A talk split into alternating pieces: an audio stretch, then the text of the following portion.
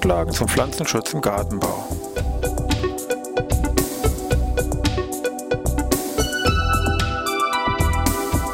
Ein wöchentlicher Podcast der Forschungsanstalt für Gartenbau an der Fachhochschule Weinstefan von und mit Thomas Lohrer.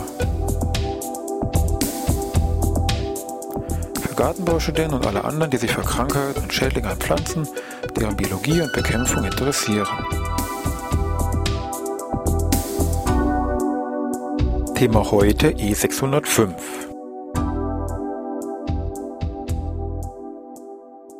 Ja, ich begrüße wieder zur neuen Podcast-Ausgabe hier Pflanzenschutz im Gartenbau aus Weinstefan. Der Wunsch des Menschen, jetzt Pflanzen hier vor Schadträgern zu schützen oder zu bewahren, ist natürlich schon sehr alt. Man hat schon sehr früh hier versucht, mit Hilfe von irgendwelchen ja, Chemikalien oder Pflanzenschutzmitteln hier dem Problem Herr zu werden. Geht also zurück, wenn man da in die Geschichtsbücher hineinblättert, schon die Griechen haben so vor knapp 3000 Jahren hier Schwefel im Wein eingesetzt und auch die Chinesen in knapp so knapp 1000 vor Christus, also auch ungefähr vor 3000 Jahren, haben also hier schon mit Arsen die Schädlinge im Garten versucht zu bekämpfen. Bis ungefähr zum Jahr 1940 kann man sagen, hat sich das im Bereich Pflanzenschutzmittel so in zwei große Lager aufgeteilt. Zum einen eben diese anorganischen Mittel, wo eben auch dieses schon eben zitierte Arsen und auch Quecksilber hereinfielen. Und das zweite waren eben, wo die Pflanzen als Basis, sage ich mal, hergehalten haben. Das sind eben solche Produkte oder Pflanzenschutzmittel auf der Basis von Pyretum und Nikotin haben sich entwickelt. Erst danach, sagen wir mal so, nach 1940 haben sich dann diese klassischen insektiziden Wirkstoffgruppen aufgebaut und das haben im Wesentlichen zählen ja zu Beginn zumindest der Entwicklung hier dazu die chlorierten Kohlenwasserstoffe. DDT ist hier so das berühmteste Beispiel. Daneben die organischen Phosphorsäureester. Da gehört der Wirkstoff Paration dazu. Produktname E605 und da sind wir auch hier schon beim betreffenden Thema. Es soll also heute im Wesentlichen um dieses Pflanzenschutzmittel Insektizid E605 gehen. Natürlich ist es einfach nur ein ja echter Blick zurück, weil natürlich heute in Deutschland ein Einsatz von E605 nicht mehr möglich, nicht mehr erlaubt ist. Aber ich denke auch als Garteningenieur sollte man nicht nur sich mit den neuen Dingen natürlich beschäftigen, also auch einen Blick hier zurück in die Geschichte werfen. Da kann man mit Sicherheit nur hier, sage ich mal, irgendwie draus lernen oder auch besser zu verstehen. Natürlich könnte man sagen, bisschen provokant hier im Podcast wollen wir uns nur mit sag mal, denkmalwürdigen Themen beschäftigen. Auch da würde das E605 hier gut dastehen, sage ich mal. Dem ist zwar ein Denkmal, aber eine größere Gedenktafel mal aufgestellt worden, zwar im fernen Japan, weil nämlich mal hier dieses Mittel, dieses E605, die japanische Reisernte vor dem Reisstängelbohrer bewahrt hat und aus Dankbarkeit hier gegenüber hat mit dem E605 hier im Japan der Stadt Zengzui keine Ahnung, wie man das ausspricht, hier eine Gedenktafel aufgestellt. Gut, aber jetzt wollen wir nochmal schauen mit dem E605, wo kommt denn das eigentlich her? Was hat das für Eigenschaften? Und gucken wir uns mal den Wirkstoff ein bisschen genauer an.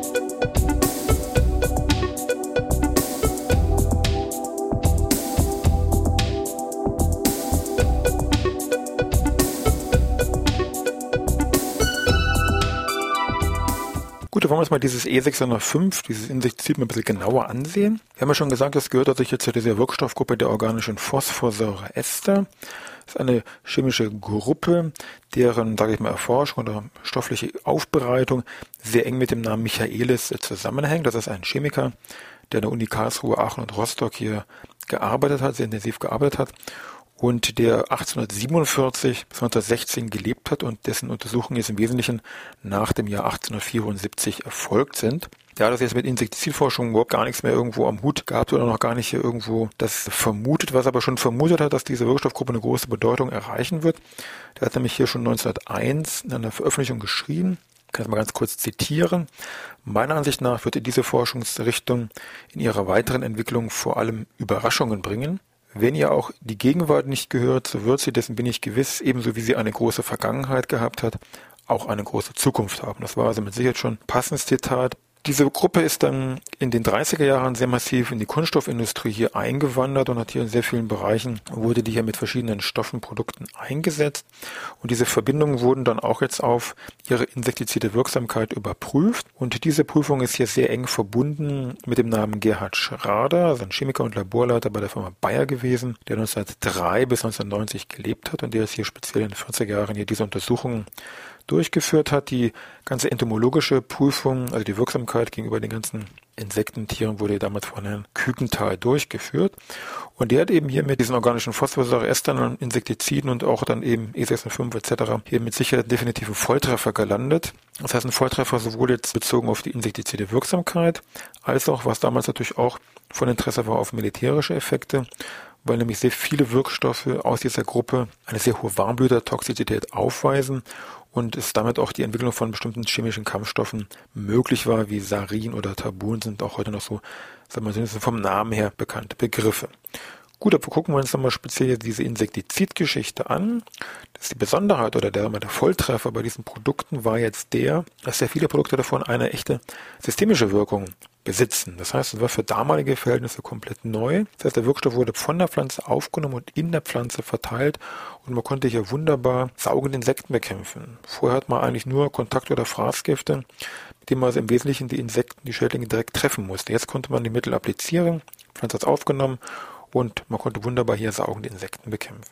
Das E605 selber wurde von Schrader 1944 erstmals hergestellt, ging dann 1947 in den USA als Thiofos, Produktname hier, in den Markt und wurde dann ein Jahr später, 1948, dann in Deutschland unter dem Produktnamen E605 von der Firma Bayer auf den Markt gebracht. Dieses E ist nichts anderes wie so eine Ableitung von dieser betreffenden Entwicklungsnummer. Also es wurden hier im Rahmen von diesen Untersuchungen von Herrn Schrader eine ganze Reihe an E-Nummern hier aufgestellt, E600 und und und. Und eben dieses E605 wurde dann auch gleich als Produktname hier einfach mit aufgenommen. Das hat aber nichts mit diesen E-Nummern zu tun, die man heute jetzt auf Lebensmitteln wiederfindet. Da gibt es ja diese E-Nummerierung seitens der EU für die Lebensmittelzusatzstoffe. Auch da hat man mit Blick auf E605 diese Doppelung hier vermieden, indem man da also keine E605-Nummer bei diesen Lebensmittelzusatzstoffen gelistet hat. Ja, das wäre jetzt mal so das Wichtigste, erstmal so als Grundanführung zu dem E605. Und jetzt wollen wir mal schauen, wie wirkt das eigentlich oder was hat das dann meinetwegen für betreffende Nebenwirkungen, Stichwort Warmblütertoxizität.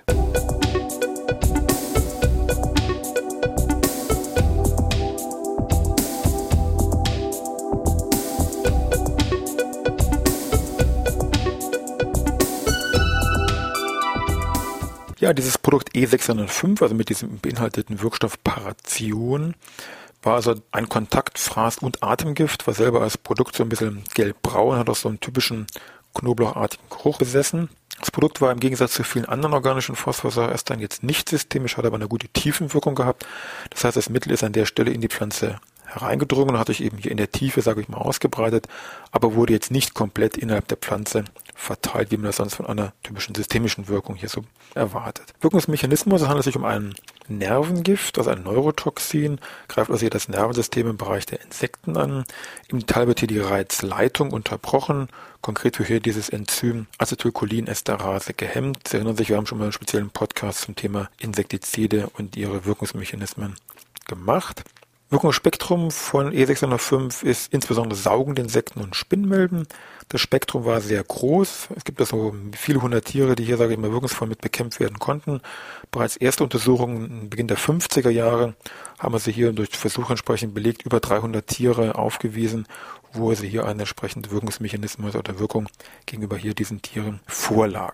Bezüglich Rückstände war der Vorteil, das Produkt hat, sagen wir mal, keine Dauerwirkung, keinen Dauereffekt gehabt, weil es eben sehr rasch abgebaut worden ist, innerhalb von weniger Tagen bis, sagen wir mal, eine Woche.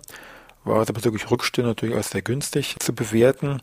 Ebenfalls weiterer Vorteil war, neben dieser direkten ja, Insektizidenwirkung, hatte dieses Produkt auch einen Oviziden-Effekt, das heißt auf ein Ei lag hier eine betreffende Wirkung vor und deswegen wurde auch dieses Pflanzenschutzmittel oft in Kombination mit einem Öl angewandt, die, sage ich mal, Älteren unter Ihnen, in Anführungszeichen Älteren, kennen vielleicht noch das Produkt Folidolöl, was damals insbesondere im Bereich Baumschule gehölzt, hier als Ausdrucksspritzmittel eingesetzt worden ist. Im Weiteren wurde E605 hier als bienengefährlich und fischgiftig eingestuft und aufgrund seiner breiten Wirksamkeit war natürlich auch klar, konnte man es nicht als nützlingsschonend einstufen. Gucken wir uns mal die Warmblütertoxizität an. Das ist, wie gesagt, schon sehr kritisch zu bewerten, weil die nämlich gegenüber dem Menschen sehr hoch ist. Mit eines der wenigen Produkte, die ja als T plus eingestuft worden ist. In Zahlen, wie gesagt, es gibt natürlich hier damalige Tierversuche, LD50, Ratte oral, gibt es Zahlen 3,6 bis 13 Milligramm je Kilogramm, also hier die LD50. Wenn man das versucht, sagen wir mal, halbwegs umzurechnen oder aufgrund dessen, was man so weiß, ist die letale Dosis beim Menschen ungefähr 0,1 bis 0,2 Gramm von diesem Pflanzenschutzmittel E605 tödlich gewesen, setzen sehr rasch die Vergiftungserscheinungen ein und führen dann auf verschiedensten Wege zum Tod und teilweise auch durch Atemlähmung. Es gibt zwar verschiedene Gegengifte, die aber eine sehr enge, massive medizinische Betreuung erfordern und mit Atropin und anderen Produkten, aber Oft kommt hier jede Hilfe zu spät, weil das einfach zu schnell hier voranschreitet, noch zunehmend zu viele weitere Effekte einfach hier dann zum Tode führt. Das hat natürlich auch viele Leute auf die Idee gebracht, sagen wir, kriminelle Ideen gemacht, irgendwelche Leute mit diesem Produkt umzubringen. Es gibt ja sehr viele Fälle hier aus der Literatur, aus der Presse, aus den Medien. Es fängt also schon sehr früh an. Hier aus den 50er Jahren war es also erstmal wohl die großen Schlagzeilen gewesen in der Presse, wo eine Christa Lehmann damals ja, Freundin, Ehemann oder den Schwiegervater mit diesem E605 vergiftet hat. Es gab meinetwegen in den 60er Jahren, Sie erinnern sich oder Sie kennen immer noch diese Stahlnetzfolgen, gab es mal 1960 eine eigene Folge schon mit dem Titel E605. Da wusste man schon im Prinzip, worum es wahrscheinlich gehen würde. Aber auch in der heutigen Zeit taucht dieses Thema immer noch irgendwo auf. Im Januar 09, also gar nicht so lange her, ist an der ARD mal eine Reihe gelaufen unter dem, sag ich mal, Reihentitel Wenn Frauen morden. Da gab es mal eine Folge eben im Januar 09 mit dem Titel Das Blaubeermariechen, worum es eben darum ging, hier diese eine Frau zu beschreiben, die da in den 80er Jahren über ihren Blaubeerpudding diverse Leute mindestens fünf hier umgebracht hatte, weil sie eben hier E605 mit eingebracht hat. Also ist dann alles, wie gesagt, nicht mehr so lustig. Gut, dann wollen wir mal schauen, wie sieht denn das heute eigentlich aus mit der Situation von E605 in Deutschland? Geht denn da irgendwie noch was oder geht da vielleicht gar nichts mehr?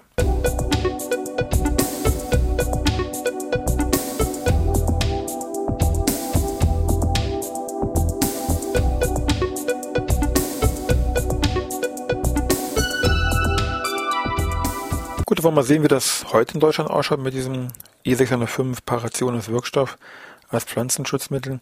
Vielleicht mal ganz kurzer Blick zurück, so ein paar Jahre, sondern sich letzte Änderung vom Pflanzenschutzgesetz, hier so ungefähr, was heißt 98, 2001 dann.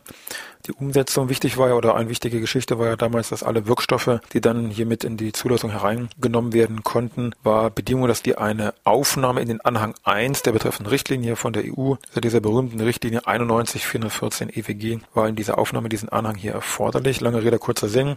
Nach dieser Prüfung wurde eben festgesetzt, dass dieses Paration als Wirkstoff kam nicht in diesen Anhang 1 mit hinein und damit war dieser Wirkstoff im Prinzip hier verschwunden. Das wurde also im Juli 2001, Juli 2001 von der EU-Kommission soweit festgesetzt. Da wurden den einzelnen Mitgliedstaaten noch ein halbes Jahr Übergangsfrist hier gewährt und das ist auch in Deutschland soweit gewesen. Und dann ist in Deutschland der Zulassung widerrufen worden am 8. Januar 2002. Das heißt also ab dem Januar 2002 ist dieses Thema E605 in Deutschland und letztendlich auch innerhalb der EU beendet. Das heißt keine Anwendung, kein Verkauf, kein Einsatz. Und damit ist E605 definitiv seit letztendlich Januar 2002 Geschichte. Das ist seit ungefähr über sieben Jahren Erwerbsanbau, Hobbyanbau. Kann man nur noch sagen, damals wurde und so weiter, aber eben heute nicht also würde man eigentlich vermuten, man könnte dieses Kapitel E605 schließen. Wenn man sich mal so die neuesten Pressemeldungen da anschaut, hat man den Eindruck, dass das eigentlich überhaupt nicht der Fall ist. Also man fing hier April 2009, also jetzt letztendlich, wenn Sie wollen, vor wenigen Monaten, Pressemitteilung hm, Vergiftung von Silberreihern, also die hier über Fische, die in Paration getränkt gewesen sind, hier vergiftet geworden sind. Anzeige gegen Unbekannt. Anderer Fall Mai 2009, also immer so, wenn man so will, einen Monat später wieder irgendwo, also natürlich ganz woanders, ein Fall, wo ein Mäusebussard tot aufgefunden worden ist und der wurde auch nach was mit E605 vergiftet. Wahrscheinlich hat er irgendwelche Fleischgülle gefressen, die ja natürlich hier widerrechtlich mit E605 getränkt worden sind. Aber das sind alles, sag ich mal, Leute, die über nicht legale Kanäle sich dieses Mittel noch besorgen und dann natürlich hier strafrechtliche Dinge, sage ich mal, tun. Wir können wir sagen, gut, machen wir natürlich nicht, aber auch da im Bereich Hobbykreis, wenn man sich manchmal irgendwelche Foren da anguckt, wundert man sich, wenn da irgendwelche Meldungen drinstehen, ja, wer hat noch E605, wo kann man welches kaufen? Das bitteschön ist nicht Stand der Dinge, sollte man auch nicht praktizieren, weil es eben wirklich seit 2002 aus gutem Grunde keine Anwendung, kein Verkauf, kein Einsatz mehr in Deutschland EU-weit hier erlaubt ist. Gut, genug der Standpauke. Soweit zum Thema sind wir eigentlich dann durch. Neben E605 gibt es natürlich noch andere Klassiker im Bereich Pflanzenschutz, im Bereich der Insektizide. Anderes, vielleicht noch berühmteres Beispiel ist DDT. Damit können wir uns vielleicht in der nächsten Woche beschäftigen. Also bis dann.